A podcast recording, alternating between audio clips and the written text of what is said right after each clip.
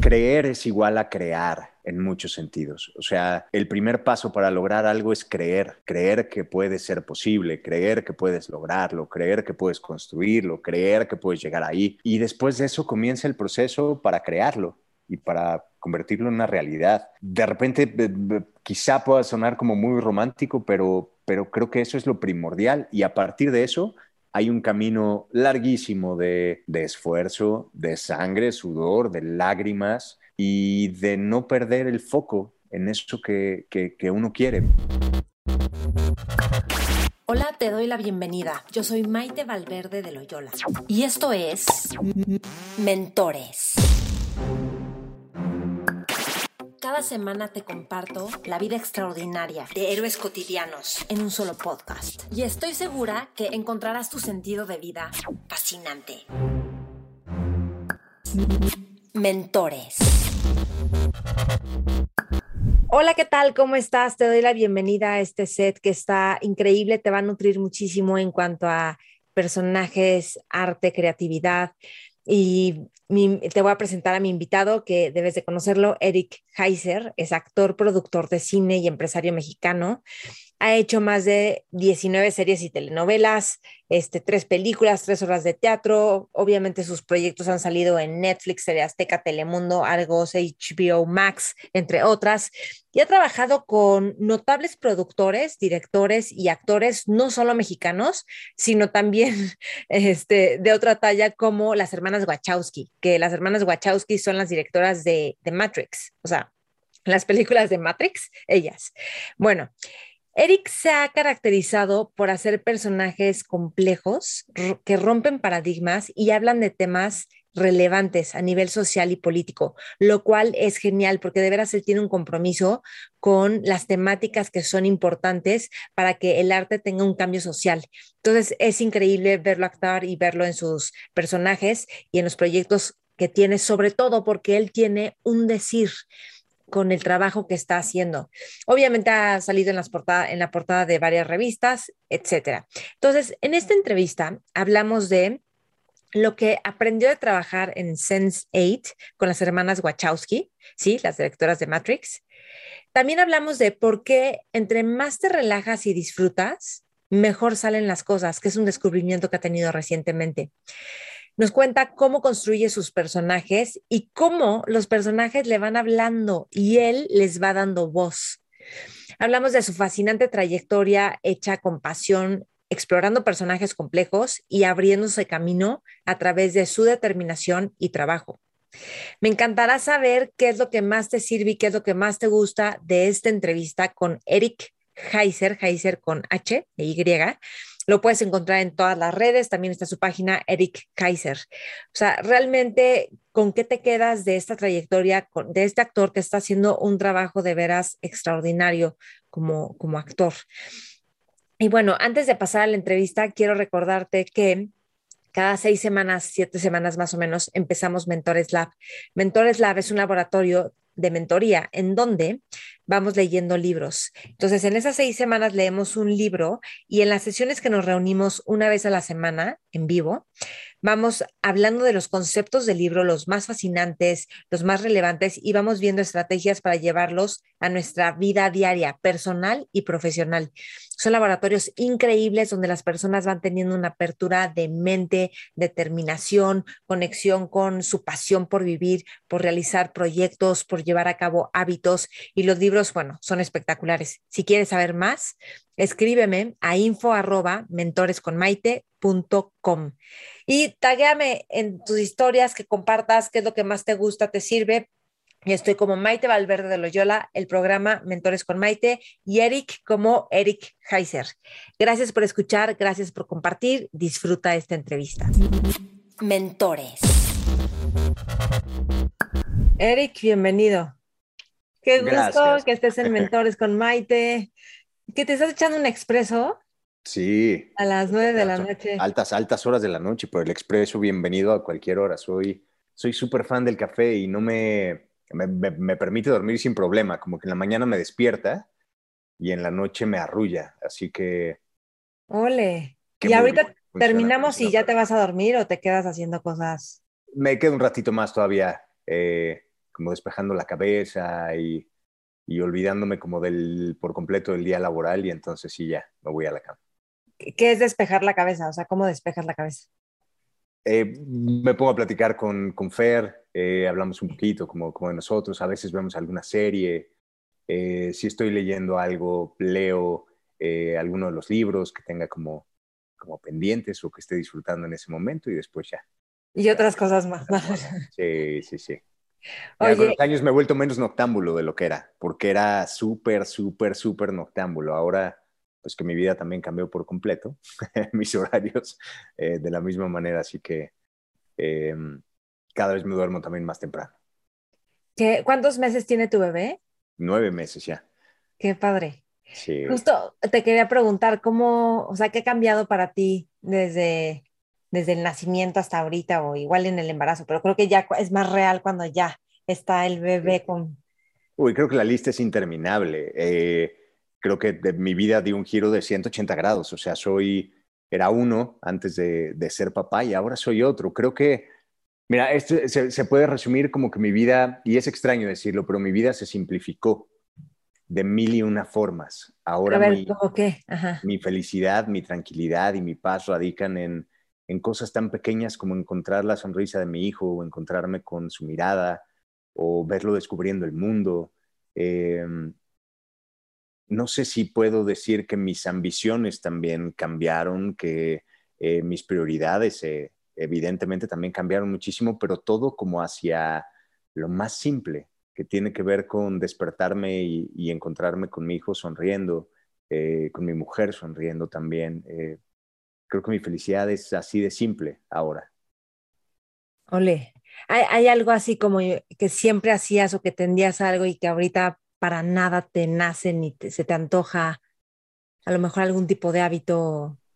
Mm, hábitos como tal. Eh, o costumbre o... No, creo que tiene mucho que ver también con, eh, con una cuestión profesional. Yo siempre estaba abierto como a, las señales que me diera el mundo. Hiciera mañana China, me iba a China, porque ahí iba a encontrar la historia que quería eh, contar y el personaje que, que quería interpretar. Y ahora como que estoy priorizando la vida.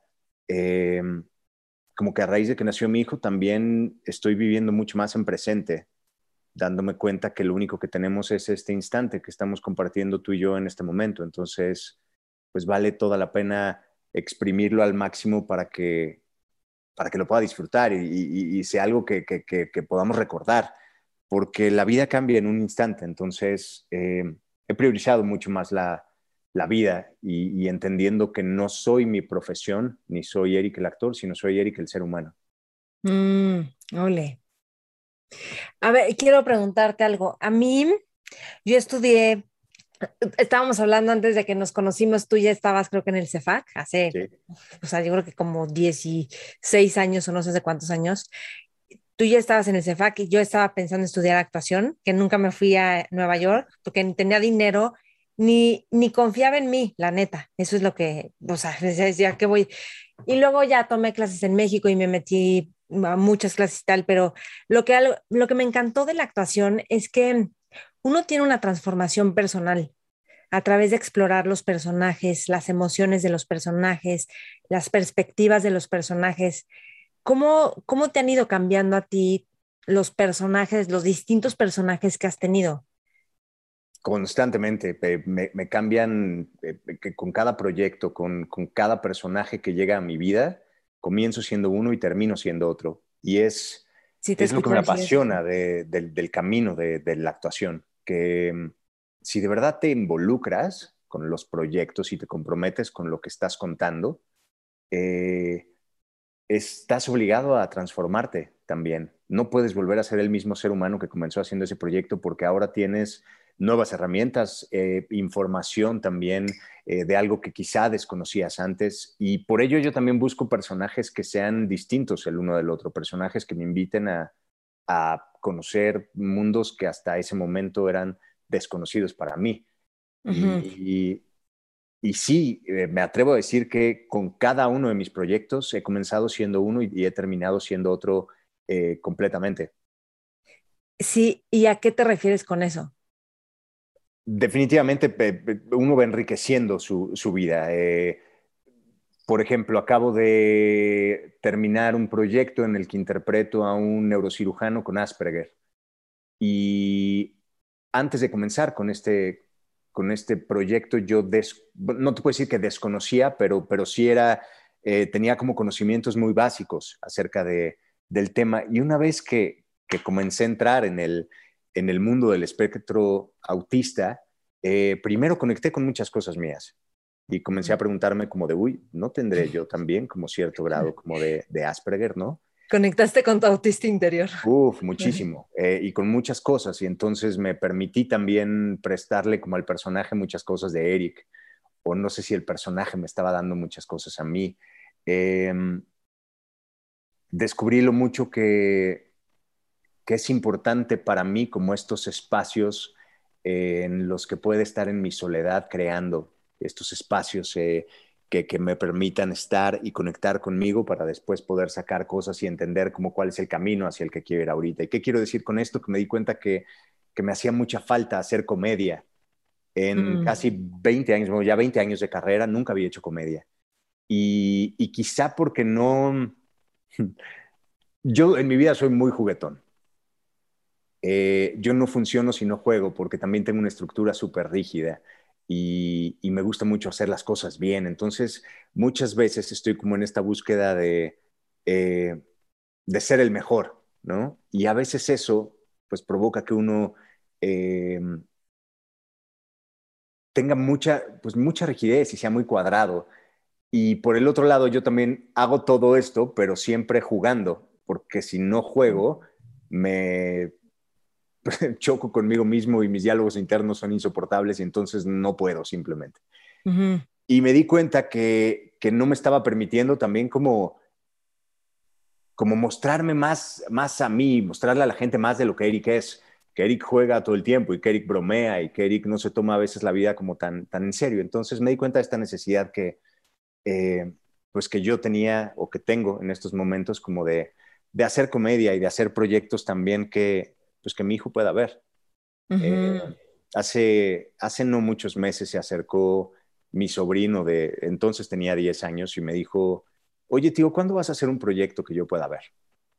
Mm, claro, todos son de adultos. Sí, y en ese momento también me hizo preguntarme como, pues, ¿por qué no también empezar a, a tocar otros temas y por qué no eh, abrir un poquito mi espectro y, y, aventarme como a, a, estos caminos desconocidos, como es el camino un poco de la comedia o empezar a, a tocar proyectos y cosas que no necesariamente tengan que desgarrar la, eh, los, las emociones y los sentimientos del espectador y cuestionarlo. Y creo que estoy comenzando a tomarme la vida también un poquito menos en serio lo cual me, me ha hecho no, está increíble, o sea, qué, qué, buena transformación, ¿no? A raíz de tener un bebé y también empezar a conectar como con, con la comedia y con algo más liviano. Y en, ¿te costó trabajo conectar con la comedia? O sea, como, bueno, ahora vamos a ser comedia, digo, eres actor y todo, pero no, no te preocupes en lo más mínimo. La verdad es que no, eh, asumí el reto, afortunadamente también estaba rodeado de un elenco maravilloso, eh, que ya tendré oportunidad de platicarte porque si no me van a colgar si cuento un poco más como ese proyecto, pero eh, me sentí muy libre y me sentí sin miedo a, probar y sin miedo a equivocarme. Y creo que también eso habla pues de, del Eric que, con el que estás platicando hoy en día, porque cada vez me relajo más y cada vez puedo disfrutar más de, de, de mi trabajo y de, lo que hago y de, pues, de mi profesión con todo lo que conlleva. Hoy estaba en una sesión de fotos para, para una revista que, que, durante muchos años quise hacer. ¿Qué revista? Vamos a ver. Y, de repente tampoco puedo contar, pero llevaba muchos años persiguiendo la posibilidad de, de, poder estar en esas, en esas páginas y, y me sentí tan relajado porque mm. estoy en un momento de mi vida en el que siento que ya no tengo que demostrarle nada a nadie más que a mí mismo. Y eso me, creo que me ha hecho mejor en muchos sentidos también, porque disfruto todo al máximo y estoy mucho más relajado. No, eso está increíble, pero déjame preguntarte algo, porque suena como, no, qué bien, ya no tengo que demostrarle nada a nadie, pero después de una trayectoria notable, después de un montón como, o sea, como que podría verse como estás en una posición donde ya me puedo relajar, o sea, ya sé que van a salir, voy a hacer bien el trabajo, ¿me explicó? Ya tengo un decir en los proyectos, o sea, no es, no es como tu primera oportunidad, entonces, en cierto sentido, también tienes más libertad. ¿O cómo, cómo lo vives tú? Creo que eh, estoy tocando esa libertad que siempre quise tener, porque la libertad, eh, mira, y esto me lo dijo un director argentino que amo con todo mi corazón, que se llama Jorge Acebo. Y Jorge un día me dijo, la verdadera libertad es vivir sin miedo. Y así lo creo. En este momento estoy parándome en el set sin miedo a equivocarme. Y cuando no tienes ese miedo, estás creando en libertad absoluta y estás dejando salir lo que tiene que salir.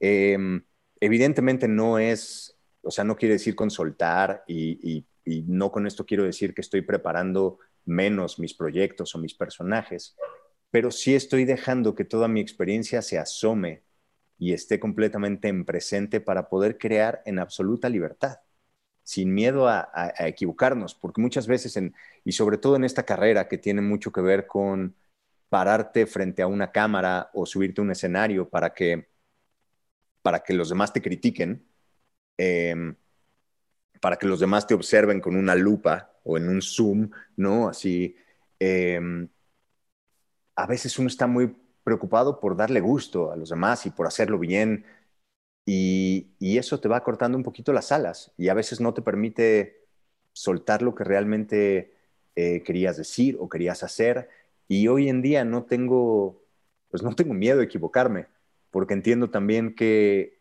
he crecido a partir de todas esas veces que me he tropezado y no tengo miedo a volver a tropezar porque sé que puedo levantarme y puedo seguir eh, caminando y que paso a paso aprenderé a correr nuevamente. Entonces, la verdad es que me encuentro en un proceso de vida maravilloso en el que quitándome todos esos miedos, estoy encontrándome con mi verdadero yo y constantemente estoy escuchando a ese Eric que me dice qué quiere hacer y cómo quiere hacerlo y hacia dónde se quiere mover ahora. Y eso la verdad es que es una delicia.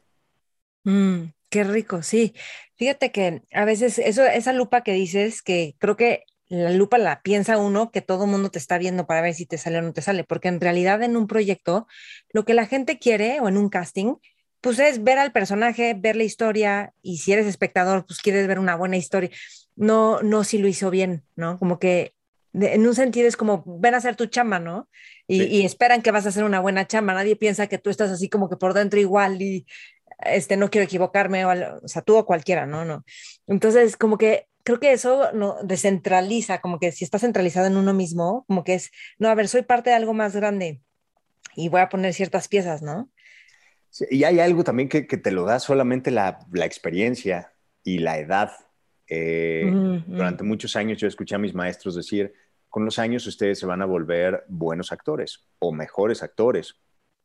Y yo decía, ay, pero pues también eso se puede lograr con técnica y con eh, eh, trabajar y con la repetición y con el esfuerzo. Y, y no, hay muchas cosas que, que en esta hermosa profesión solamente te lo da la edad, porque uno va creciendo como actor a raíz también de las experiencias personales y a raíz de todas esas satisfacciones o todas esas decepciones que se presentan en nuestras vidas. Entonces, eh, yo no siento que, que pudiera haber hecho los personajes que acabo de terminar de crear hace 10 años, porque mm. yo era otro completamente, yo estaba en una búsqueda distinta. Entonces, este Eric con el que estás platicando hoy quizá es completamente distinto al Eric que conociste hace pues, más de 10 años. Y eso creo que es la riqueza de la vida. Sí, sí, sí. dijiste algo así como, tuve, ya no tengo miedo de las fallas o tuve muchas fallas en su momento. Como qué falla, o sea, qué error en un momento lamentaste o falla mucho en un momento y ahorita pues lo puedes ver con otra perspectiva. Recuerdo cosas que, que, me han dolido y momentos como difíciles en, en, esta carrera. Eh, no sé si te puedo decir que, que, pueda lamentarlos, porque también agradezco cada una de esas cosas que sucedieron, porque si no, no sería la persona que soy. Y puede sonar muy romántico, pero de verdad así lo creo. Eh, no, de acuerdísimo. Pero ¿cómo qué? ¿Qué, qué pasó? Te puedo decir, eh, produje mi primera película y lo perdí absolutamente todo. Todo el, dinero que había como construido en los primeros años de mi carrera se fue ahí. Y me tocó comenzar desde cero, otra vez, o no desde cero, desde menos cualquier cantidad, o sea, eh, de números rojos. Y me di cuenta que podía levantarme y que podía salir de ahí y aprender de esa, de esa experiencia y reinventarme. Eh, años después produje un festival de, eh, de, reggae y ska que fue increíble y también lo volví a perder todo. Eh, hubo muchas cosas y muchas trabas del destino y muchas cosas que, pues que uno cuando es joven no se, no se espera que sucedan, no se espera que la gente te vaya a tratar de esa manera y de repente pues fue encontrarme otra vez en, en ceros y hasta abajo y, y me sentía pisoteado por la vida y recuerdo que le dije a mi madre, me voy a dar esta tarde para llorar y para sacar todo mi dolor y toda mi frustración y mañana me voy a levantar y voy a salir adelante. Y de verdad así fue. Pasé toda una tarde llorando y sacando todo el dolor y esa rabia y esa frustración. Y al día siguiente me levanté buscando esas puertas que necesitaba abrir para, para poder recuperarme y, para poder salir adelante. Así que no, no, te puedo decir que lamento, tampoco eso, al revés, lo agradezco muchísimo porque fue eh, la primera experiencia ir como a la escuela del, del, cine y nadie me platica ya cómo se hace una película de principio a fin en todos los departamentos. Y lo otro, pues también, eh, ahora aprende uno también a ser empresario a base de, golpes y de, pues, lamentablemente, de perder dinero. Sí, no, está, muy padre. O sea, me refería a que en, el momento a lo mejor lamentamos algo y luego ya después lo agradeces, digo, pero igual no lo lamentaste tampoco en ese momento. A ver, quiero que me cuentes de, las hermanas Wasowski cómo llegaste a o sea, Sense8, ¿sí se dice Sense8? Sí, sí, sí. Yo luego tengo mis formas de pronunciar las cosas que no sé si pero cómo, o sea, me, o sea, me encantó que estuvieras ahí, que, cómo llegaste ahí y cómo fue la experiencia de estar. Híjole, no sé si llamarle magia, si llamarle destino, si llamarle causalidad, casualidad, pero todo fue verdaderamente mágico. Y te lo digo porque yo estaba viendo eh, la primera temporada de Sense8 con, con, Fer y estábamos como por el cuarto capítulo y le dije, yo quiero ser parte de eso. Y estábamos revisitando la temporada porque ella no la había visto, entonces yo la volví a ver con ella. Y te digo, era como cuarto capítulo, le dije, yo quiero ser parte de eso. Y como semana y media, dos semanas después, sonó el teléfono y me estaban invitando a hacer audición para, para el personaje. ¿Dónde, ¿Dónde fue tu audición? Eh, en la Ciudad de México me llamó Mercedes Gironela, que es una directora de casting maravillosa. Y Mercedes me dijo, oye, te estoy buscando para, eh, pues para ver si quieres audicionar para un personaje en Sense8. Y le dije, por supuesto que sí, mándame las líneas. Y cuando llegó la escena, las escenas, era como si yo las conociera. Fue algo muy extraño. Em, evidentemente se, me dificulta más aprenderme una escena en inglés que una escena en español, porque pues a pesar de que hablo buen inglés, pues mi idioma eh, materno es el español. Y cuando llegó por costumbre, ¿no? También. por costumbre también. O sea, no es lo mismo trabajar en inglés que trabajar en español por la manera en la que nuestro cerebro o mi cerebro procesa eh, las emociones y las transcribe como, como al inglés, ¿no? Eh, y cuando llegaron esas escenas fue como si, si las conociera. Las leí un par de veces y yo ya me sabía la escena. Y me volteé con Fer y le dije, me voy a quedar. Eh, siento que esto es para mí. Y llegué como tan relajado y con tantas ganas de hacer esa audición, que bueno, hice la audición, todo fluyó increíblemente bien. Eh, Mercedes me dijo, bueno, pues la voy a enviar y, cualquier cosa que pase te aviso. Y días después, la verdad no me acuerdo ni cuántos días pasaron, me llamó y me dijo, oye, eh, quieren hacer solamente una entrevista contigo porque están muy interesados en que tú hagas el personaje. No hubo un callback ni nada. Eh, muchas veces para, para los que pues, nos estén escuchando y no sepan más o menos cuáles son los procesos, normalmente audicionas una vez, después te llaman una segunda vez, que se le llama un callback, eh, y haces una segunda vez o quizá una tercera vez, y en esa segunda vez ya estás con el director y a lo mejor con otros de los actores que ya están seleccionados, entonces es como una prueba eh, ya con mucha de la infraestructura y con la gente que va a participar en el proyecto para que puedan tomar una decisión. Esta vez me dijo, quieren hacer una entrevista contigo porque quieren conocerte. Y yo así de, ok. Y entonces tuve una entrevista eh, que hicimos en las oficinas de Mercedes con Carmen Cuba. Eh, Carmen Cuba es una de las directoras de casting más importantes del, pues, del mundo. Ha hecho cualquier cantidad de las películas que hemos visto de Hollywood, así de lo más mainstream y las series grandes y demás. Y entonces platiqué con Carmen y me dijo, quiero tener esta entrevista contigo porque quiero conocer un poco al ser humano, no al actor. Eh, esto es fundamental para, eh, para Lana, para Lana Wachowski. Y yo, por supuesto, pues me dijo, cuéntame, eh, ¿quién es Eric? Y yo, pues me arranqué. Todo, todo esto en inglés, así de, bueno, pues yo vengo de Querétaro y desde niño siempre tuve inquietudes por la actuación y esto y el otro, y sí, mi mamá, mi papá y mis hermanos y bla, bla, bla. Y terminó la entrevista y yo, ¿eso es todo? Sí, esto es todo. Y el día que me llamaron para decirme que me había quedado ¿Cómo saliste de esa entrevista? ¿Qué, pensabas, qué pensabas cuando La neta, súper contento. O sea, salí pues feliz porque... O sea, sentiste la energía que conectaste con ella. Súper. Eh, eh, ah. Sí, sin embargo, pues también hay, hay siempre como esta incertidumbre de, wow, esto está raro, ¿no? Solo fue una entrevista y, y, también esta onda también como de mostrarse a uno mismo. Eh, de repente uno pues construye una carrera en la que uno va pues haciendo, convirtiéndose como en una figura pública. Y esa figura pública no necesariamente muestra lo que de verdad somos como seres humanos, porque hay algo también que yo digo, tengo una vida privada tan hermosa que quiero también que se quede en lo privado y solo voy a enseñar ciertas cosas como, como hacia afuera, porque también, eh, pues una cosa es Eric el actor y la figura pública y otro, pues también el, el ser humano, ¿no? Que bueno, en este momento se está sumando mucho el ser humano.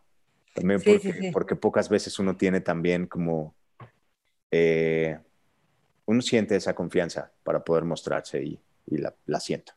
Regresando al punto. De, hecho, ahorita creo que en este personaje de la nueva serie de Asesino, ¿cómo? Sí, Asesino del Olvido. Asesino del Olvido, este, dices que es el personaje que más le has prestado de ti. Sí, ahorita, bueno, ahorita vamos allá. Ahorita, a, Y bueno, para, para hacer como, hay, hay, dos como ultra mega highlights eh, que siguen. Eh, cuando me llaman para decirme que me había quedado en el proyecto, eran las 17 con 17, las 5 con 17, que eran 8 y 8.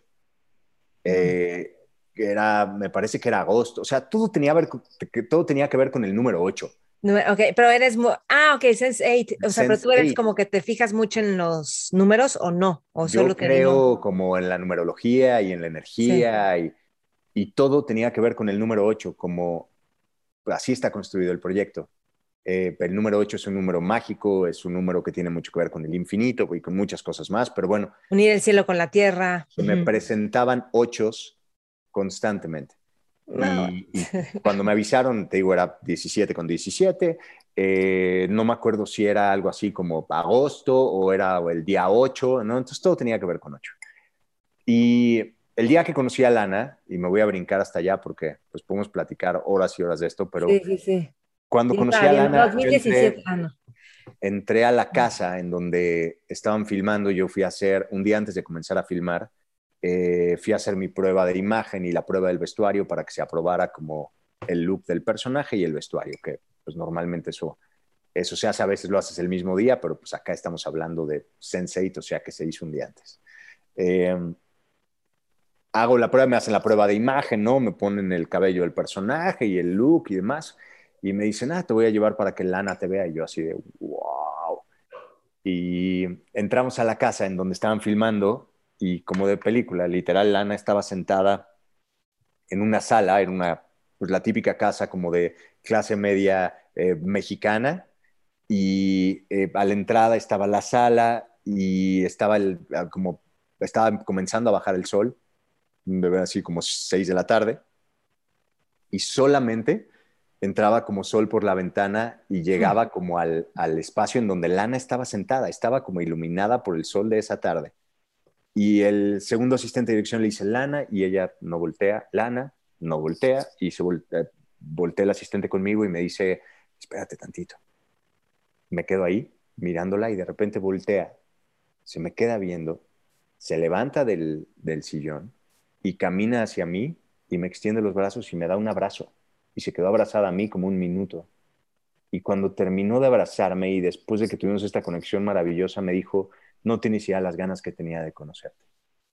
Y yo así casi con lágrimas en los ojos le dije, no, no tienes ya las ganas que yo tenía de conocerte. Esto es, es un verdadero privilegio. Y, y con eso te digo todo, eso fue ese proyecto para mí. Y así conecté con ella en el set y así conecté con ese personaje y con lo que estábamos contando, que eh, pues para mí esa serie tiene uno de los mensajes más poderosos que se han, eh, pues que se han hecho en, en, una, en, una, serie. Creo que eh, Sense8 tiene, tiene la fuerza para cambiar a este mundo. Mm. No, y son un fenómeno. Este, espérame, algo te iba a decir. Ah, ok, y luego, y luego que, ¿cómo mantienes la relación, por ejemplo, con Lana? Porque supongo que terminas y dices, o sea, no, yo me quiero quedar conectado con este tipo de personas, ¿no? Y volver a trabajar. ¿Y qué, ahí qué haces? Pues la verdad es que tuve la fortuna, eh, más bien tuve, tuve el, enorme deseo de que el proyecto siguiera adelante. Eh, lamentablemente lo cortaron y no nos permitieron seguir. Eh, le dieron un final que por lo menos pues nos hizo sentir que le estábamos dando voz y voto a, a, a los fans y a la gente que, que, es la única que importa, ¿no? porque el producto es para, pues para la gente y nos regresaron por lo menos para darle un final digno eh, a la serie y pues desde entonces yo no he sabido nada de, de, Lana. Me encantaría que pues que en algún futuro el destino me... Sí, no es como de pásame tu WhatsApp y este... No, y la verdad es que yo, eh, no sé, yo tampoco soy así como de, oye, y a ver, y pásame tu teléfono y cómo puedo contactarte. Y en algunos sentidos también soy más tímido de lo que la gente imagina.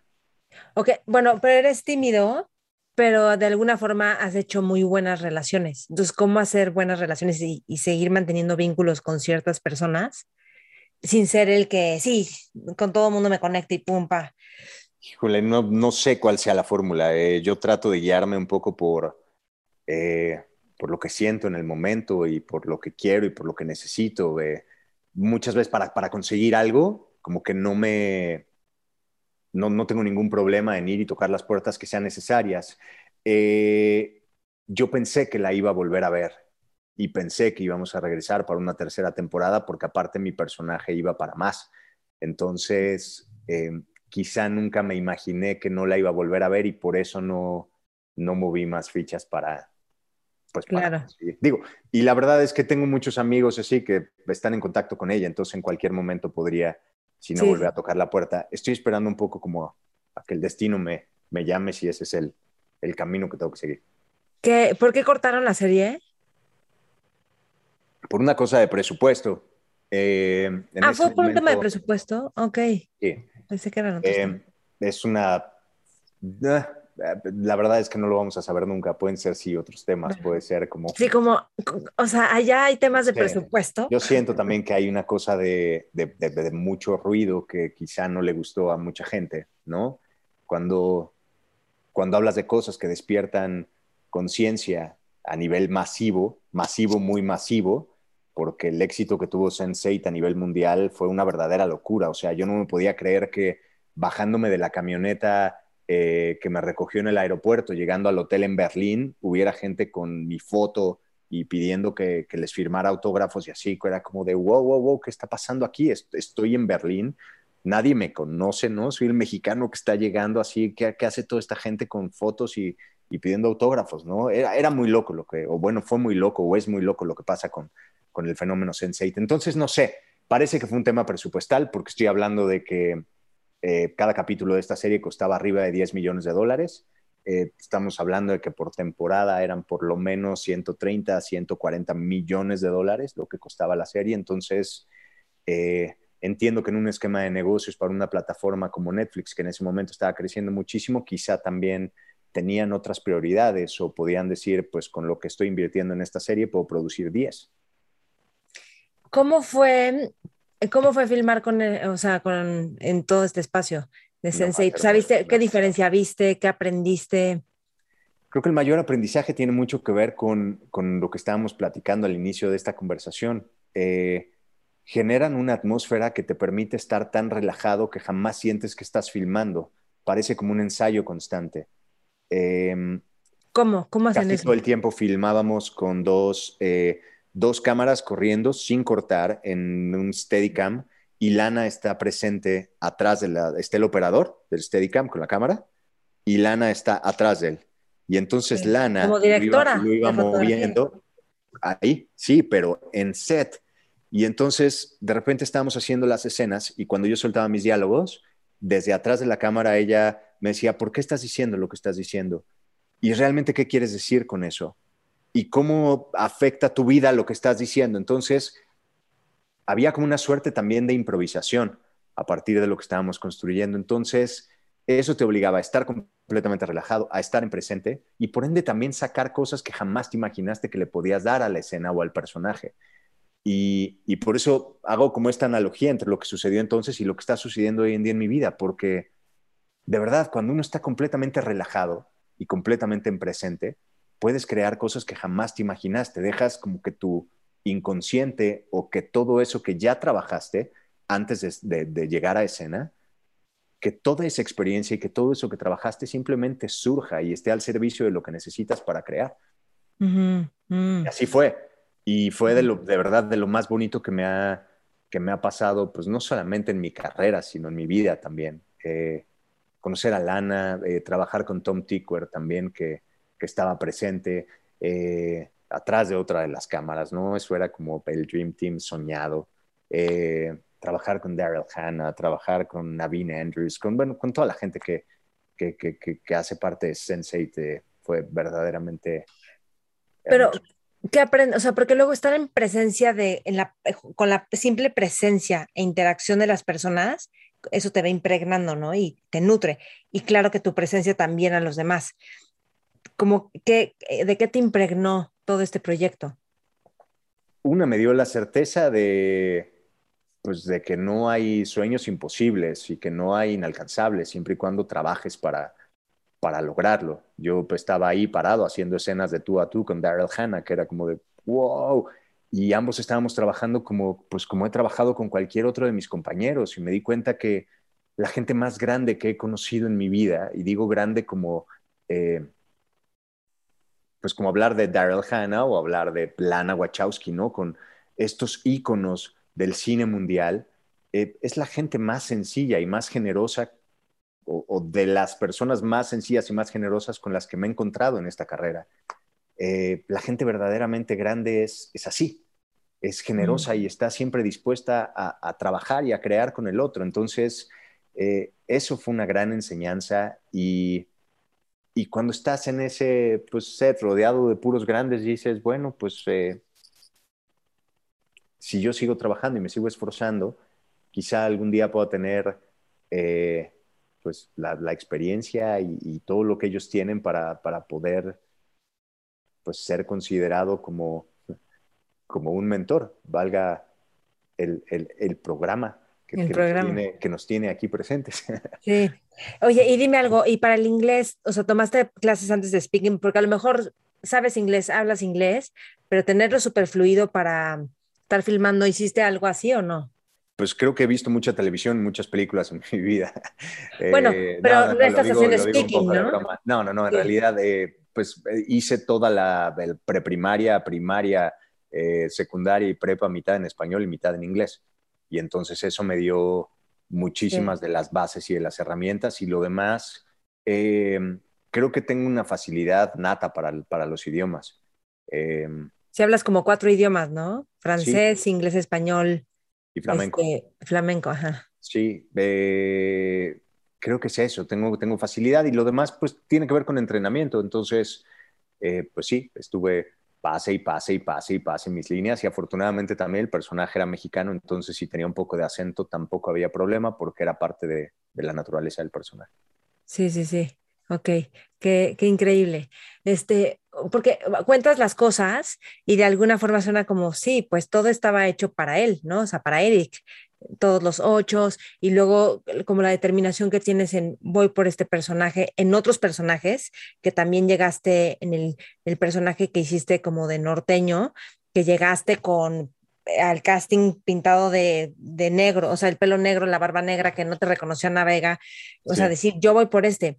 Entonces, o sea, suena a, que pues tú tienes esa determinación y por eso te abren las puertas, pero ¿qué le dirías a la gente que, pues sí, para que también como que tengan esa alineación con, los proyectos, con, lo que quieren crear, que sea como casi que ellos dicen aquí y voy por aquí, y como que se abren las puertas, ¿no? Ahí. ¿Qué, dirías que, puede servir? Mira, creo que, creo que el primer paso, eh, que, que tengo esto muy presente en mi vida, creer es igual a crear en muchos sentidos. O sea, el primer paso para lograr algo es creer, creer que puede ser posible, creer que puedes lograrlo, creer que puedes construirlo, creer que puedes llegar ahí. Y después de eso comienza el proceso para crearlo y para convertirlo en una realidad. Em, de repente quizá pueda sonar como muy romántico, pero, pero creo que eso es lo primordial y a partir de eso hay un camino larguísimo de eh, preparación, de esfuerzo, de sangre, sudor, de lágrimas y de no perder el foco en eso que, uno quiere, porque yo sí de verdad creo que si uno se prepara y que si uno trabaja para lograr aquello que, uno está buscando, el destino te, brinda la oportunidad de, materializarlo y de alcanzarlo. Mm. Sí, creo que en uno de tus momentos, no sé si ya tenías la productora y acabas de perder dinero, que fue cuando te saliste de Azteca y te ofrecieron una exclusividad además, y fue cuando te fuiste a Telemundo, ¿no? Que era así como, bueno, después salió de Telemundo. Me fui más bien a Argos. Eh, Argos, Argos, sí, cierto. Yo ya, había, ya había trabajado en un proyecto que se llamó Mientras haya vida, que eso fue en 2007, y luego, eh, no me acuerdo si eran finales de 2009 o ya principios de 2010 cuando yo de verdad estaba así de, uy, por favor, necesito trabajo. Y entonces yo llevaba muchos años ya de carrera en, televisión azteca y, sentía que yo necesitaba encontrar otros caminos para que mi carrera siguiera creciendo hacia donde yo siempre soñé, eh, que nunca ha tenido que ver ni con fama ni con eh, popularidad, sino con la oportunidad de encontrar personajes que puedan transformarme a mí y que al mismo tiempo si yo puedo regalarle eh, algo al espectador que lo haga moverse hacia mejores lugares, pues el camino para mí está eh, hecho, ¿no?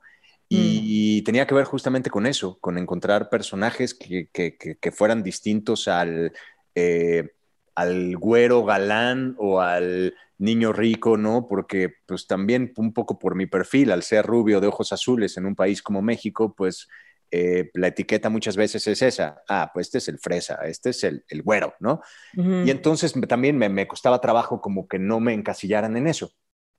Y justamente se abrió la oportunidad por medio de Argos, a quien siempre les voy a estar agradecido, de hacer el proyecto de las Aparicio, que mm. eh, si bien implicaba como un salto al vacío, eh, y cuando digo salto al vacío me refiero a que yo ya tenía pues un terreno ganado en televisión azteca y en una pantalla que todavía tenía una presencia y una fuerza eh, bastante importante en este país. Y mm. esta invitación pues me obligaba a entrar en una pantalla nueva llamada en aquel momento Cadena 3, eh, que le llegaba a pocas personas porque la señal ni siquiera le llegaba a toda la Ciudad de México, eh, no llegaba a muchos lugares del Bajío, en algunos llegaba como a través de señales de cable y eso, pero limitaba como la audiencia. Em, el presupuesto también, ¿no? También completamente, ¿no? Eh, lo que me ofrecían económicamente era como lo que yo ganaba como años, muchos años antes, ¿no? En esta otra pantalla. Pero la ¿Y era, era el personaje gay? ¿Era ahí el personaje gay o no? No, el personaje de un escort. Ah, ah, sí, sí, sí. Justamente, y fue muy chistoso porque yo días antes de que, de que recibiera la llamada que me invitaba a este proyecto, le dije a mi mamá en tono como de broma, pero se asomaba un poco mi desesperación. Y le dije, ma, es que si no me cae trabajo, yo creo que voy a empezar a prostituirme, ¿no? Y nos moríamos de la risa y fue muy chistoso porque pues justo llega este personaje y era un escort. Ajá, sí. y, y la verdad es que fue lo mejor que pude haber hecho en mi vida. Yo siempre he seguido mis instintos y, todo, pues todo me, daba señales para que yo me fuera para allá y fue lo más acertado que pude haber hecho, porque a partir de ese momento creo que no solamente mi carrera, sino también mi vida, eh, pues se fue hacia lugares mucho más, mucho más ricos en todos sentidos. ¿Cómo qué? ¿En qué sentido tu vida se enriqueció? Pues llegaron de esos personajes complejos, esos personajes que me permitían hablar no solamente como, pues como el actor, sino también de muchos de los temas que a mí me interesaban. Eh, em, Las Aparicio es un proyecto por el cual la gente no se acerca a decirme, ay, uy, qué padre, y ay, qué bien te veías, o qué padre tu personaje, sino que la gente se acerca a decirme, gracias, gracias por los temas que tocaron, gracias porque después de que vi esa escena que hiciste, eh, me atreví a voltear con mi esposo y a decirle, ¿por qué no me tocas? O ¿por qué no... Eh, ¿Por qué no podemos hablar de estos temas con nuestros hijos? ¿O por qué estás ausente? ¿No? En fin, invitaba como a la gente a, a mirarse, ¿verdad?, en un espejo, a confrontarse con su realidad, eh, y hablar de cosas que son verdaderamente importantes. Las Aparicio es un proyecto que, es increíble. El, año pasado celebramos eh, pues 10 años de su, de su emisión al aire y, es increíble la cantidad de gente que sigue conectándose y que sigue viendo el proyecto en varios lugares del mundo. Ole. y por ejemplo, ser presidente dos veces, ah, ¿de qué forma? Porque tú dices, me ayuda a crecer como persona, pero ¿qué te ha dado el personaje de presidente? La posibilidad de hablar también de cosas que son importantes para mí. Eh, en el caso, bueno, en ambos, eh, hay, muchas cosas que son similares en, ambos personajes, pero en el caso de Ingobernable llega en un momento en el que yo decía es que México tiene que, México tiene que cambiar y no va a cambiar nada más porque estemos deseando que, las cosas en este país cambien o, que yo vea las noticias y que digas que por qué siguen matando gente en mi país y por qué nadie hace algo al respecto. Y, era importante ponerlo para mí en, la pantalla y ponerlo en un, en un, personaje y de alguna manera hacer una crítica para que eh, el espectador que lo estuviera viendo dijera, uy, eso, eso, eso pasa en mi país y, y así, eh, pues así viene como la cadena de hechos para que eso suceda. Ah, entonces, ¿cómo podemos hacer que las cosas cambien? ¿O cómo puedo ahora que tengo toda esta información exigirle a, a mis gobernantes, ¿no? Que hagan las cosas de una manera distinta. O, ah, ya me di cuenta que para que las cosas cambien, pues tengo que participar activamente en la vida política de mi país. Entonces, había una serie de cosas que, sí pues que yo quería decir a partir de esos, de esos personajes. Y creo que, o sea, esta, esta conversación pudiera ser larguísima porque lamentablemente seguimos viviendo en un México eh, tan necesitado de, pues de que las cosas se hagan bien, de que haya pues alguien que sea completamente eficiente en el poder, que, que diga, basta ya de tantas muertes, basta ya de, ser tan permisivos con el tema del narcotráfico, de, en fin, hay, hay, tantas cosas que siento que deberían de cambiar, pero de alguna manera siento que haciéndole eco a muchos temas, también pues como espectadores podemos decir, uy, es importante que hablemos de eso y que trabajemos para que las cosas cambien. Entonces, eso me dejaron esos, esos personajes, la enorme posibilidad de, de decir, ya basta, nos, merecemos un México, un México de paz y un México distinto. Sí, e, el arte como una, como un cambio, es una manifestación. Una herramienta de cambio, sí, definitivamente. y este, y sí lo es, o sea, es impresionante como sí, sí lo es.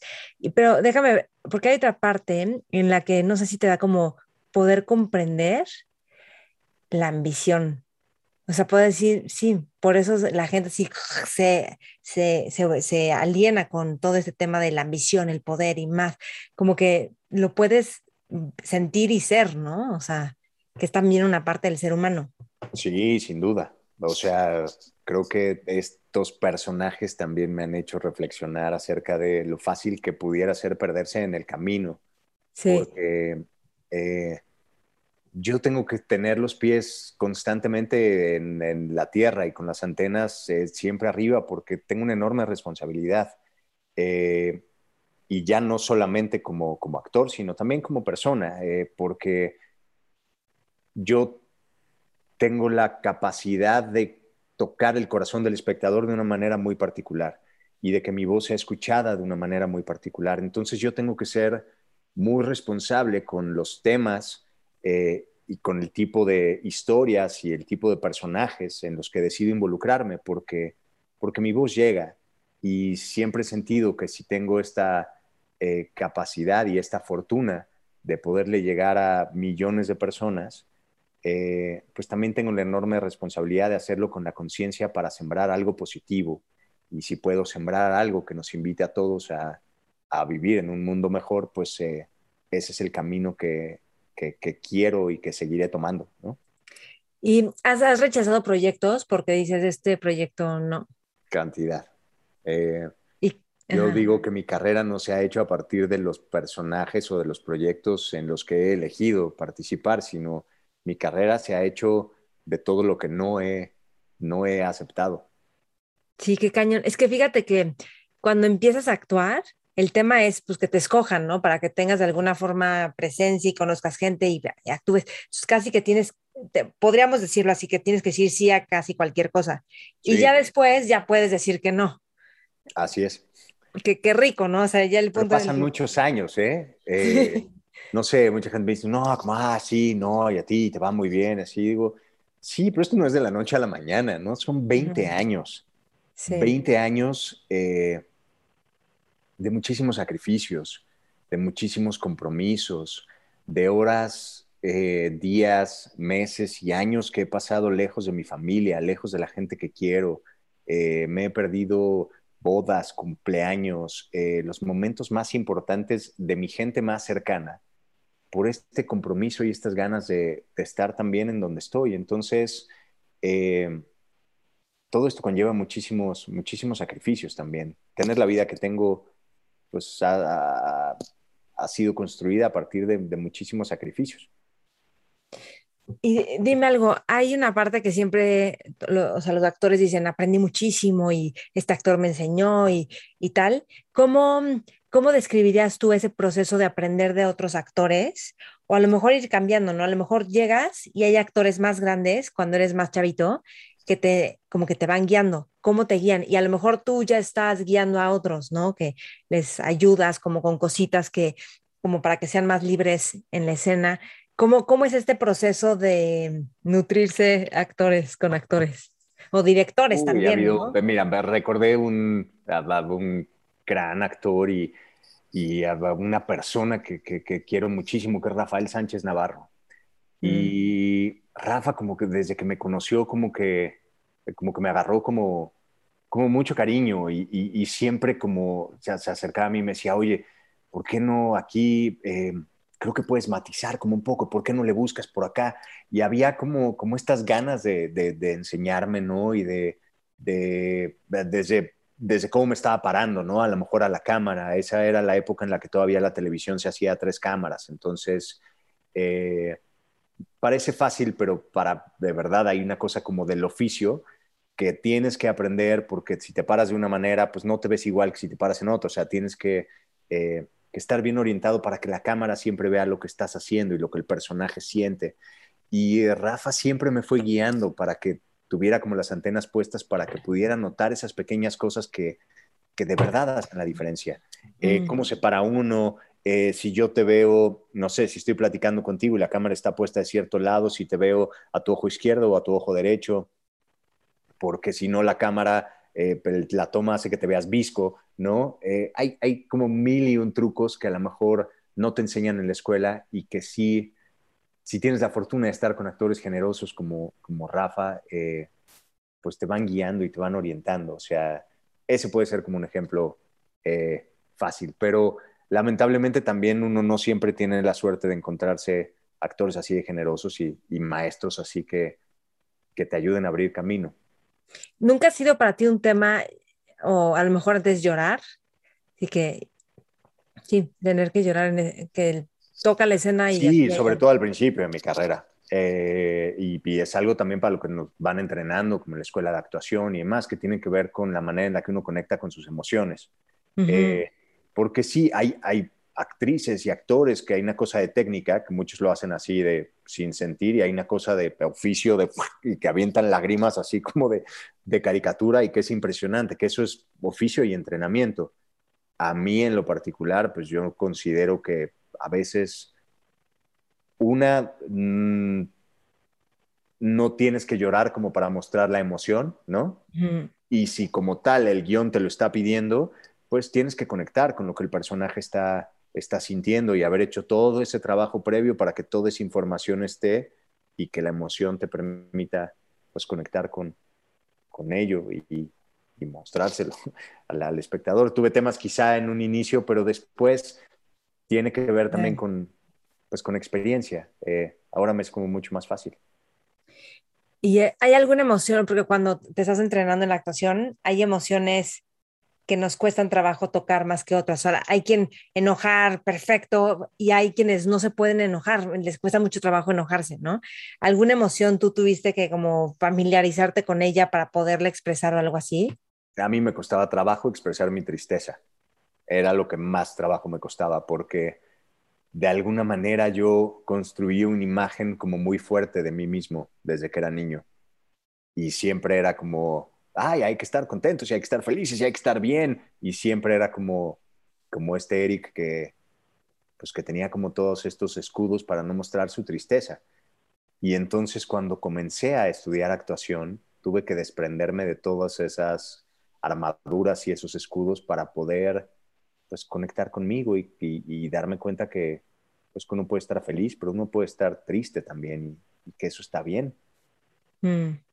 Y eso es bien importante decirlo porque quizá haya mucha gente que esté escuchando esto como para, para encontrarse con lo que creían eh, que yo era o, o, un poco como para eh, encontrarse con esta imagen que pueden ver en mis proyectos o con el Eric que hace de todos estos personajes, pero es importante que la gente sepa también que, pues, que nosotros los actores o las figuras públicas a veces estamos bien y a veces estamos mal y que también lloramos y que también sufrimos y que también sentimos y que está bien no estar bien.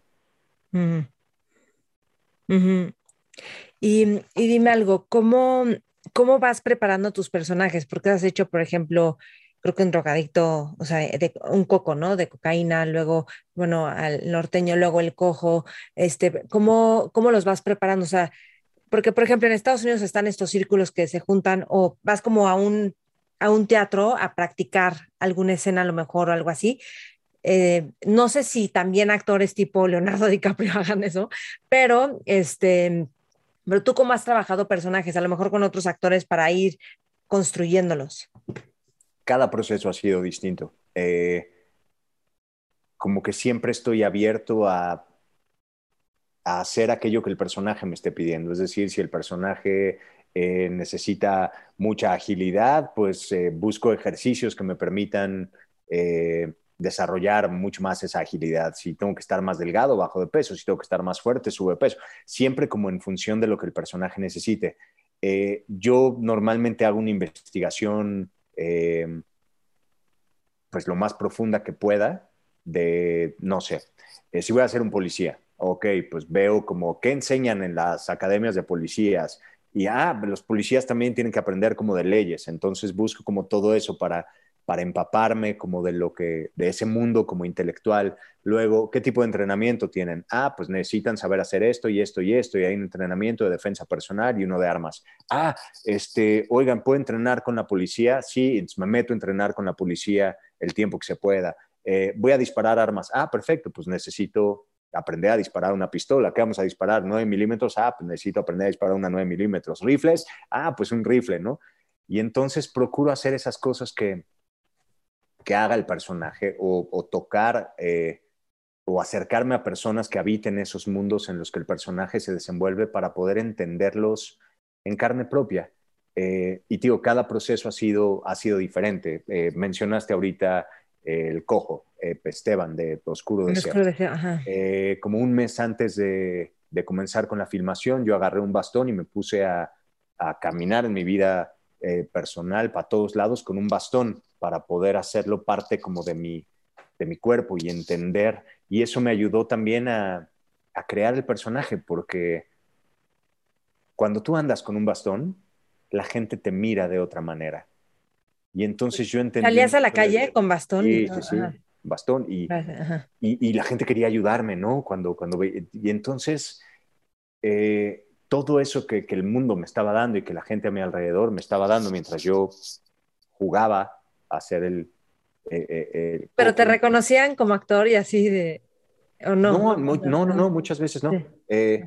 y, y como que entendí como el resentimiento que el personaje podía tener con la vida a partir de esa lesión y no sé, una cosa te va conectando como con la otra, pero de verdad que cada proceso ha sido eh, diferente. Cuando hice a Jeremy Jones en El Recluso, que era este supremacista blanco, yo me aventé como cuatro meses escuchando estaciones de radio supremacistas y leyendo todos los libros que me encontraba eh, que tuvieran que ver con con esta idea de la superioridad de las razas. Eh, y fue súper duro también, eh, me la pasé meses y meses eh, con pesadillas y entonces uno, uno va conectando con, con todo eso, pero yo me siento como obligado a, a, acercarme a ese mundo en el que habitan los personajes para poder realmente comprenderlos desde adentro y entonces, como dice mi amiga Tamara Mazarraza, poder realmente habitar la piel de los personajes que interpreto. Y, por ejemplo, en eh, Esteban, el, el cojo, el oscuro deseo, te ves muchísimo más viejo. ¿Qué hiciste ahí? ¿O era simplemente apropiarte del personaje y ya y pues... Pues creo que hay, hay cosas claves. Uno, eh, el hecho de que el personaje no pueda caminar bien, que esté como encorvado. Eh, sí, ya lo hiciste. La onda como de las canas, ¿no? También este, pedía como que marcaran como mucho más mis líneas de expresión para darle edad. Em, y creo que tiene que ver también con el estar como en escena y con la manera en la que el personaje habla y es un poco más como hacia adentro, ¿no? Que pues eso le va dando edad. Eh, entonces jugué con todas esas cosas que pudieran ayudarnos a, que se viera más viejo, que se viera cansado, que se viera... Eh, que se vieran todos esos golpes que la vida le había dado. Sí, el resentimiento, eso que dijiste, sí. Sí, es un hombre que la vida le ha arrebatado como todas las posibilidades que siempre deseó o que el hermano siempre llegó antes que él a todo lo que él deseaba. Eh, él se enamora de una chava y el hermano este, empieza a andar con ella, eh, el amante, ¿no? Este, hay miles de cosas en las que el hermano siempre llegó antes que él, incluso al amor de sus padres. Él, él es el segundo hijo, no el primero, ¿no? El hermano ya tenía el amor de sus padres antes que él. Eh, el hermano es el juez. Él nunca pudo seguir una carrera policíaca porque pues, la lesión de la pierna no le permitió seguir adelante. En fin, eh, ese ha sido uno de los personajes más lindos que ahorita me, acordé de que, la vida me ha dado la oportunidad de interpretar. Sí, no, padrísimo. ¿Y tú como hijo más chico sentiste un poquito que el amor ya estaba en, en los hermanos grandes? No, para nada. No, todo lo contrario. Yo siempre digo, tuve la fortuna de ser el tercero porque eh, yo me encontré con padres más experimentados eh, y también ya, yo digo, los agarré ya cansados, entonces me, permitían hacer lo que, lo que fuera. Yo creo que me atrevo a decir que fui un niño muy libre y que eh, toda la vida he hecho exactamente lo que se me ha dado la gana. ¿Y qué, qué personaje ha sido el que más te ha desafiado? Uf, eh, Creo que Esteban. Em, ¿Por qué? Y, estoy tomando la palabra desafío como es el personaje al que más caso le he hecho o al que más he escuchado. Eh, y es el personaje que más me ha desafiado. Esteban me fue pidiendo cosas, fue muy raro, como que fue, eh, fue como si, si el personaje de verdad me hablara y me dijera ahora esto y ahora aquello y ahora quiero que hagas esto y siempre... Em, es que es muy loco, pero no, no, no, no sabría cómo, cómo explicarlo. Eh, no, sí cuenta, está padre esta magia. Veces cuando uno, cuando uno va contando, encontrando cosas en, en, los guiones, ¿no? Como vas leyendo y de repente como que vas pasando las escenas y, y ay, como que encuentras la voz del personaje. Em, y luego me pasaba con Esteban que, que, les decía, es que yo tengo esta sensación como que Esteban no se baña eh, y entonces quiero que esté como sudoroso todo el tiempo, ¿cómo podemos lograr eso? Entonces, antes de empezar las escenas, normalmente me echaban agua en la cara para que se viera que el personaje estaba sudando, porque yo decía, este tipo se fuma cualquier cantidad de cigarros al día, se la pasa bebiendo whisky, está eh, tomando analgésicos constantemente para pues, mitigar un poco el dolor de esa lesión crónica que, tiene, ¿no? Entonces, se la pasa en chochos y en alcohol, tiene que estar sudando todo el tiempo, ¿no? Y quiero que eso lo siente el espectador. Y hubo, hubo un par de personas que me dijeron, es que yo siento que olía a través de la pantalla. Y yo, qué bueno. Y, decía, esta chamarra no se la puede quitar, siempre tiene que usar la misma chamarra. Eh, tenemos que dar como esta sensación de que el personaje no, este, no se cambia. Entonces la ropa también era muy similar. Eh, usé solo dos jeans, eh, bueno, dos, dos, pares de jeans en todo el proyecto. Yo le pedí a los de vestuario que solo los laváramos a menos de que fuera estrictamente necesario porque también era como parte de, de lo que quería, como eh, me hacía como sentir como el pantalón ya medio aguado y así. había muchas cosas que fui realmente escuchando a lo que, a lo que el personaje me pedía. Eh, y sí, suena raro decir que el personaje me hablaba. Lo, que quiero decir con esto es que eh, uno va encontrando cosas en los guiones que, que saltan y que uno dice, uy, esto me puede servir para construir lo que necesito para, pues para darle más vida al personaje, para que se vea más real, para que podamos eh, pues contar la historia con toda la verdad posible. Sí. ¿Y, es, y eres exigente contigo? Eh. Muchísimo. ¿Y cómo, cómo manejas? En los últimos años, pero, pero sí. pero, ¿cómo manejas esta exigencia con que, con que haya flow, ¿no? O sea, con que haya flujo. Jugando. O sea, yo si no juego, si no juego no funciona. Pero ¿cómo, ¿cómo es el proceso de jugar? O sea, ves que si te cachas en un momento como que, a ver, aquí voy a empezar a ponerme muy rígido, ¿cómo, cómo haces esa fuga de juego? En, por ejemplo, para hablar propiamente como del trabajo, eh, en el set hablo muchísimo. Hablo con el camarógrafo, con el foquista, con el gaffer, con el director, con el asistente de dirección, con mis compañeros, y todo el tiempo estoy como bromeando y jugando.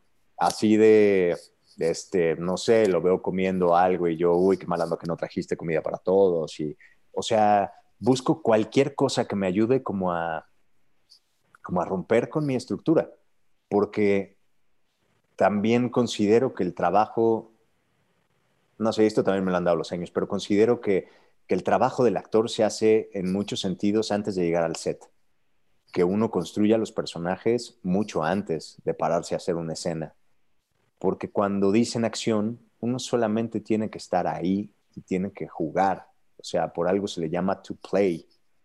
Eh, el trabajo ya está hecho, uno solamente tiene que estar ahí para trabajar con el otro, para estar abierto, mirando al compañero y escuchando al compañero para dejar que el entorno te, hable y te modifique también. En fin, creo que todo el trabajo serio se hace antes, lo demás es disfrutar. O sea, no, ok, porque hay actores que dicen como que desde antes de la acción ya estás tú en personaje y, todo el tiempo. Y estar bromeando a lo mejor te desconecta de, pero que como, como... Sí, también digo, también en ese sentido soy como muy respetuoso, o sea, no, no es como que uy, si tú tuvieras que hacer una escena eh, conmigo en la que tienes que reclamarme y yo estoy bromeando contigo así de, oye, y jugando, no, o sea, hay una cosa como de, no sé, yo respeto como muchísimo el set y respeto muchísimo el trabajo de los demás y entonces tiene que ver como con lo que pasa en mi cabeza. Eh, es decir, si tengo que hacer la escena más fuerte del personaje, en la que el personaje eh, tiene que llegar a un estado emocional en, la que, en el que decide pegarse un tiro en la cabeza, así, si así va la escena, yo no soy de los que sale del camper y va caminando y no habla con nadie y dice, no, no, no, no, no, no me hablen, estoy concentrado. Y no. Porque yo ya hice ese trabajo. ¿Tú lo ensayaste dónde? ¿Dónde hiciste No que lo haya ensayado, pero ya, yo ya sé quién es el personaje, sé a dónde va el personaje, sé por qué se quiere quitar la vida, eh, ya platiqué con el director y sé cómo vamos a contar esa escena. Y entonces lo único que tengo que hacer es llegar y vivirlo. Sí, sí, sí, ya lo tienes. Ya no estarme preocupando, no es así de no, no, no, no me hablen, estoy concentrado. no te quiero decir que no, pues que no esperen, ¿no? Que haya silencio en el set y que haya respeto y que, la gente esté poniendo su energía en la escena que tenemos que construir. Eh, pero no sé, como que cada vez me clavo también, o sea, es, es creo que la experiencia y los años. Ahora puedo disfrutarlo mucho más. Es así de, Maite, no me hables, me voy a quitar la vida, ¿no?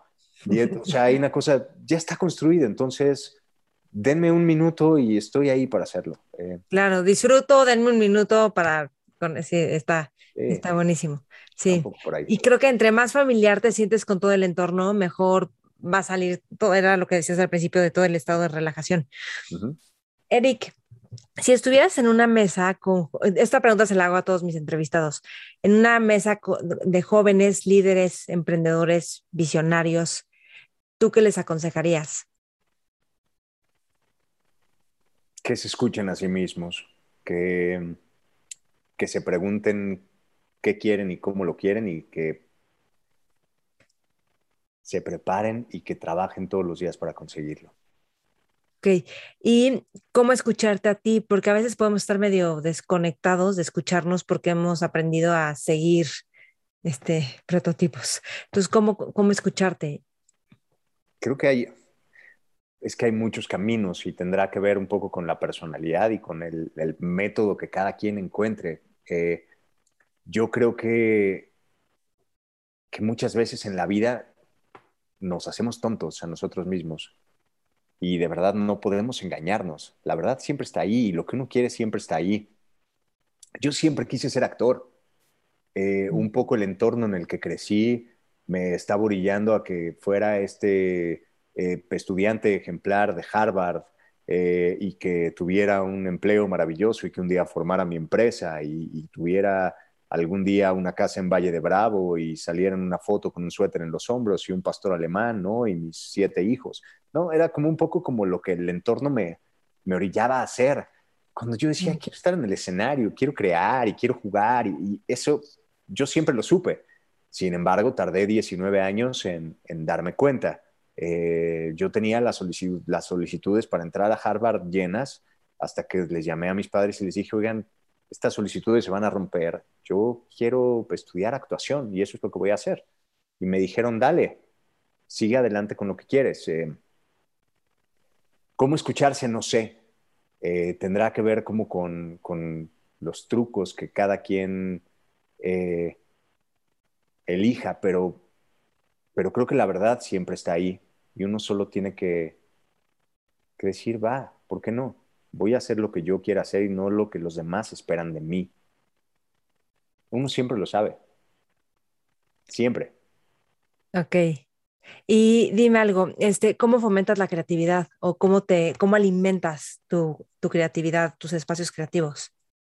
Eh, yo conecto con las artes, definitivamente. Pues es lo que, lo que me mueve. Eh, música, hay de repente ahora he estado creando muchos personajes a partir de música también, o, como que me ha dado como, como el estar, como la energía de los personajes. Eh, muy chistoso porque Esteban escuchaba country, pura música country, que era como de neto, así de vamos a escuchar country, bueno. Em, normalmente me acerco al arte, eh, música, eh, pinturas, libros, a veces otras, otras referencias visuales, sean eh, videos musicales o sean otras películas u otras series, como que me despiertan, eh, no sé si despiertan o más bien enseñan el camino, al menos para mí eh, en, mis procesos creativos, como que me dan el inicio. Em, velas, yo soy mucho también como de poner una hoja en blanco y prender una vela, ¿no? me conecta muchísimo como, como conmigo eh, inciensos. Tienes, tienes este, o sea, ah, de alguna forma alimentas como la espiritualidad o todo este tema de energías o la parte mística. Sí, eh, eh, siempre es una cosa como, procuro escucharme a mí mismo. Y creo que eso... ¿Haces meditación o algo así o no? En realidad no, hice meditación muchos años, ahorita estoy en un proceso como de de encontrar mi espiritualidad desde otros lugares. Eh, durante muchos años hice cursos de hipnosis o este, eh, análisis transaccional. Eh, estuve muy conectado con el tema como de vidas pasadas, muy conectado con toda la cultura budista, ¿no? Este, leyendo el libro tibetano de la vida y la muerte. Y luego también empecé a conectar con mi espiritualidad no sé, por decirlo de alguna manera, con cosas como mucho más mundanas eh, y que tienen que ver con escucharme a mí. Mm. Eh, escucharme, pero en lo profundo. Y de verdad decir, ay, no voy a hacer esto o sí voy a hacer esto porque me llena el alma, ¿no? Y creo que la espiritualidad tiene mucho que ver con eso también. Ok, ¿y, es, ¿y qué te desafía ahorita? ¿Qué, o sea, de lo que sigue para ti, ¿cuál es como lo, mayor... primero, que se me vino a la mente y te voy a contestar con eso es eh, como este deseo que tengo de ser un mejor ser humano para ser el mejor ejemplo que pueda para mi hijo. ¿Y, qué es ser mejor ser humano? O sea, ¿qué significa en ti ser mejor ser humano? No lo sé. Eh, en realidad, ser, ser un ejemplo, eh, un ejemplo positivo. o sea, te voy a dar un ejemplo. Yo si dijera eso diría como ser más amable con personas que luego soy hostil. Ese sería como un ejemplo, como tú en qué puedes ver en algo práctico. Mm. ¿Qué sería un reflejo para ti de ser un mejor ser humano? Estoy buscando como algo en concreto que, que podría ser, porque te iba a decir, es, hago todos los días como un autoanálisis de qué quiero transmitirle eh, como a mi hijo que quizá me transmitieron a mí que yo ya no quiero pasar como a la siguiente generación. Ah, un ejemplo práctico tiene que ver con esta cosa de la perfección y de hacer las cosas bien, que fue como algo que, que sí sembraron a mí, en, en, mí desde niño, que algo que, eh, que le agradezco también a, a, mi padre. Mm. Eh, esta cosa de, de, de, que me inculcaron de hacer las cosas bien, ¿no? Y yo no quiero que mi hijo haga las cosas bien, yo solamente quiero que mi hijo las haga. Entonces constantemente estoy eh, autoanalizándome para no eh, pues, transmitirle lo mismo y poder darle esa libertad para que sea quien quiera ser, como quiera ser, cuando quiera hacerlo. Sí, y este, ¿y qué, qué dijiste este diario que haces de reflexión? ¿O que, haces preguntas de autorreflexión o algo así dijiste? Hay un autoanálisis constante ah, de, lo que hago, de lo que digo, ¿no? Que para mí es fundamental para, pues para poder seguir creciendo y para poder desechar todas esas cosas que no quiero cargar al resto de mis días. ¿Lo haces tú solo o también vas a terapia o algo así? Ahorita solo. Eh, por momentos en, mi vida sí me acerqué a, terapeutas, pero en este momento, en este ah. momento no lo estoy haciendo. Y dime algo, como ya para terminar, este, a nivel pareja, ¿cómo, ¿cómo alimentan la relación? ¿Cómo construyen juntos? O sea, ¿tienen algún tipo de ritual? Por ejemplo, otro entrevistado me decía que se van una vez al año a un hotel en Tepoztlán y ahí ven cómo me siento en todas las áreas de mi vida y que quiero que mejoremos juntos o yo necesito más de esto. ¿Hay algo que tú haces con Fer? Uy, viajar, viajar es, es creo que algo que a los dos nos mueve muchísimo, nos alimenta y nos conecta.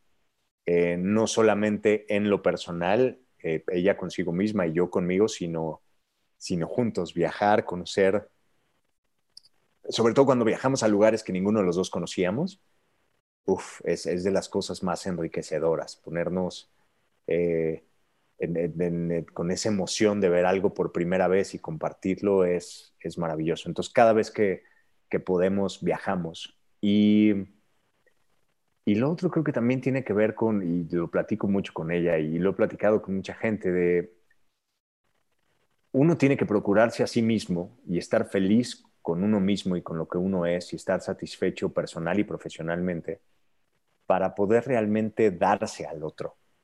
Y en mm. la medida de que yo sea la mejor, o sea, de que yo esté feliz conmigo mismo y con lo que hago y esté completamente realizado, yo voy a poder ofrecerle pues a ella, a mi familia y al resto de la gente que me rodea la mejor versión de mí entonces creo que ambos también constantemente estamos alimentando eso para que entonces cuando estemos construyendo en pareja podamos construir la mejor versión de, pues, de lo que ambos esperamos de, nuestra relación y de nuestra vida. Sí, aunque también puedes decir, bueno, ahorita estoy como en un bache sin...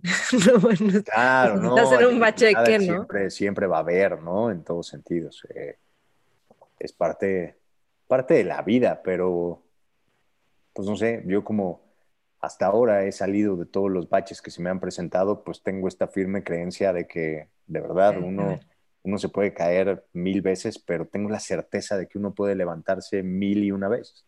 Sí, sí, sí, está muy bien. Tú, tú eres un Sagitario, ¿no? Sí. ¿Y, ¿Y Fer qué es? Ella es Aries. Ok. Ah, mira, que pues los dos fuego.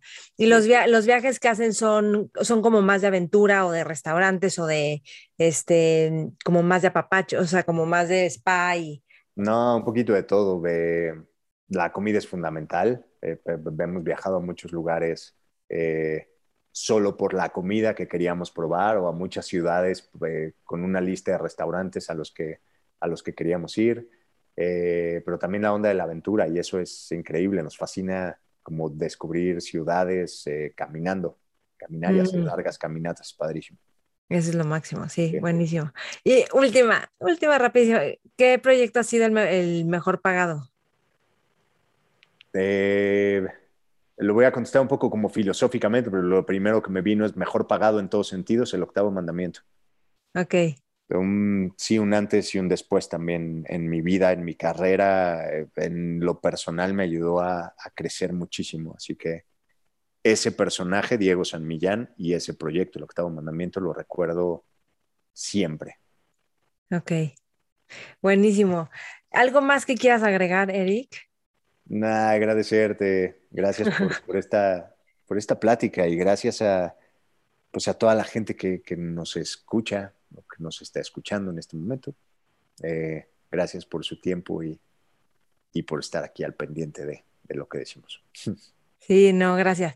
Y eh, igual y debí de haber contado esto al principio, pero yo conocí a Erika hace años, este, hace como 16 años o más, porque estaba en Querétaro yo con mis primos y no sé por qué, me regresé contigo a México y ahí me contaste que estaba estudiando y yo, ah, ok, siempre es como el, o sea, la gente la va a armar en la actuación o no, cuando esté estudiando y, qué gusto, felicidades por todo lo que has logrado, crecido y como el decir que tienes en, tu vida, en tus proyectos, en los personajes.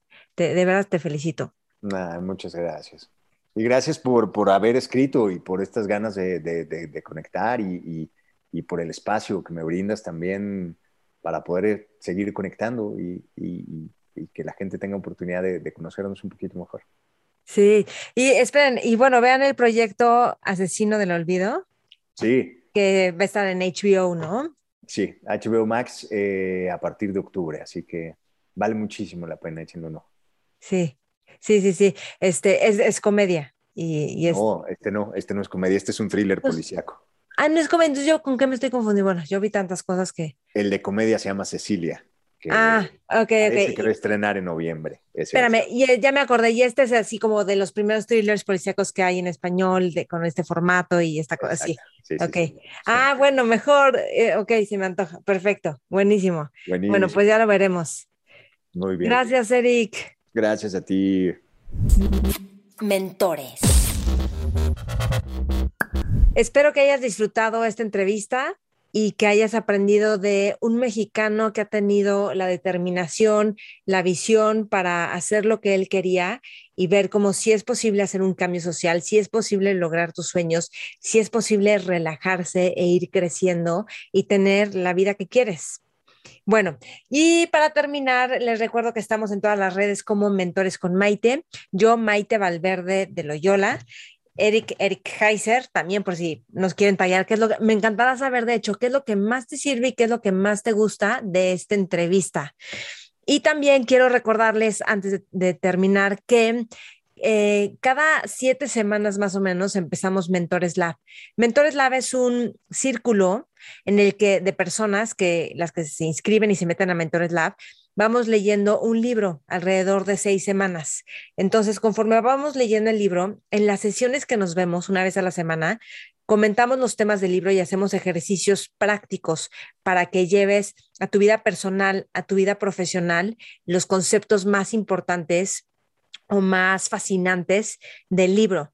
Entonces, si quieres recibir toda la información del próximo Mentores Lab, mándame un correo a info arroba, info arroba mentores con Lo que yo he visto con las personas es que después de Mentores Lab y de los libros que leemos, que son libros pues, o sea, que hablan de hábitos, de tener una visión completamente innovadora, de cómo hacer equipo, de cómo hay líderes que han impactado organizaciones donde todo estaba destruido a través de una visión clara y una conexión con las otras personas, o sea, de proyectar tu futuro. Entonces, las personas han logrado desatorar temas que tenían atorados, descubrir cómo los hábitos son fascinantes y fomentar los hábitos que les encante su vida y empezar a decir, por aquí quiero que vaya mi vida, empezar a tener como una mente abierta y un corazón que va así como apasionado con lo que cada uno quiere crear en su vida. Entonces, si tú quieres esto, si quieres llevarte al siguiente nivel, te espero en el siguiente Mentores Lab.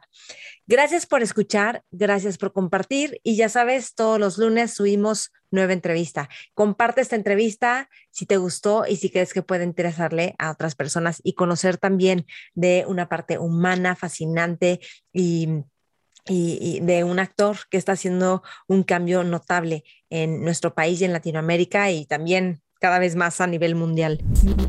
Mentores.